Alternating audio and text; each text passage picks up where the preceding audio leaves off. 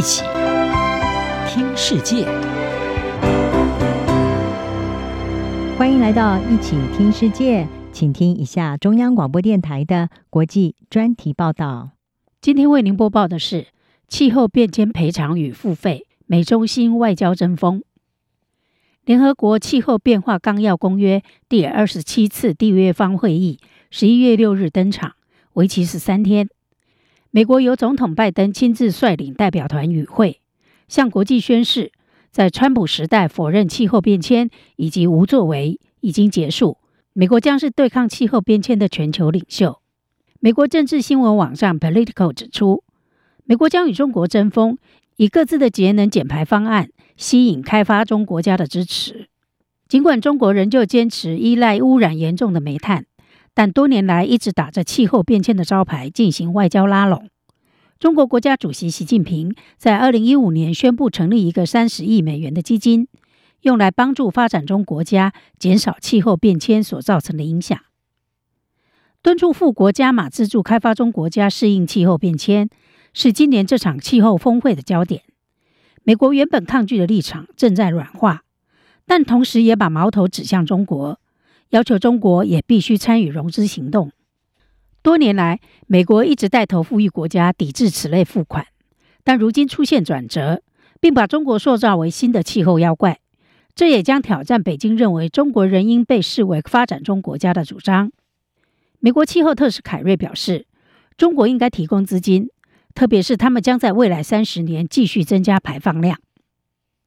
在全球谈判的用语中，这个问题被称为损失和损害，呼吁美国和欧洲的工业化国家向低发展国家提供资金。这些国家并非造成气候危机的主要元凶，但却承受洪水、热浪、干旱、海平面上升等因气候变迁而恶化的灾难。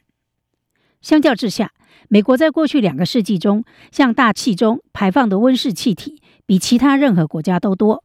但美国目前是世界第二大气候污染源，中国则是第一，碳排放是美国的两倍多。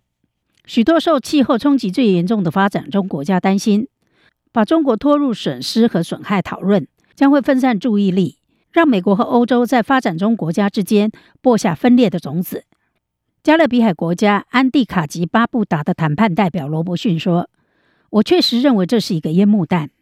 罗伯逊是一个代表三十九个小岛国联盟的团队成员之一。在凯瑞领导下，美国和中国曾就气候政策进行定期沟通，但中国在八月停止这种合作，以抗议美国众议院议长裴洛西访问台湾。现在，凯瑞把中国拉入损失和损害问题，加剧了人们的担忧。美中关系恐为谈判带来新的麻烦。绿色和平东亚分部气候分析师李硕指出，如果两个最大排放国甚至不能相互交谈，我没有理由相信人类可以解决气候挑战。中国国家主席习近平一向附和联合国的主张，即富国和穷国在气候变迁方面承担的责任不同。然而，美国认为中国不再属于发展中国家。长期观察气候谈判的普林斯顿大学气候科学家、国际事务教授欧本海默质疑，美国新策略的目的是在中国和发展中国家之间制造隔阂，稍微分裂一下这个集团，是美国认为的外交政变。中国原则上可能并不反对赔偿气候脆弱国家，但必须按照中国的条件进行，这意味着必须在南南合作的模式下进行。这可以使北京规避必须模糊已开发国家和发展中国家之间的界限。这个界限被用来区分中国与美欧所承担的责任。但罗伯逊说，让中国加入全球捐助者集团是愚蠢的差事。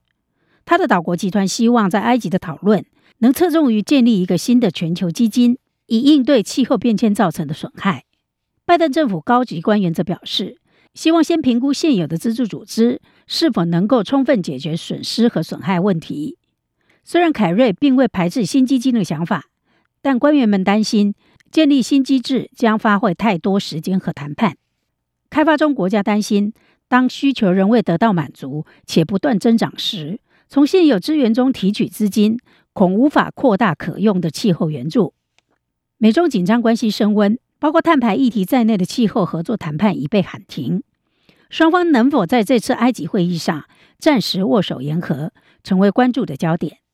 李硕认为，北京在这次气候峰会上的优先事项将与政治有关，尤其是与美国、欧盟等主要大国的关系。究竟这次会议会使各国进一步迈向分裂，或成为将地缘政治与气候行动分开看待的转折点？端看大国将如何互动。以上专题由杨明娟编辑播报，谢谢收听。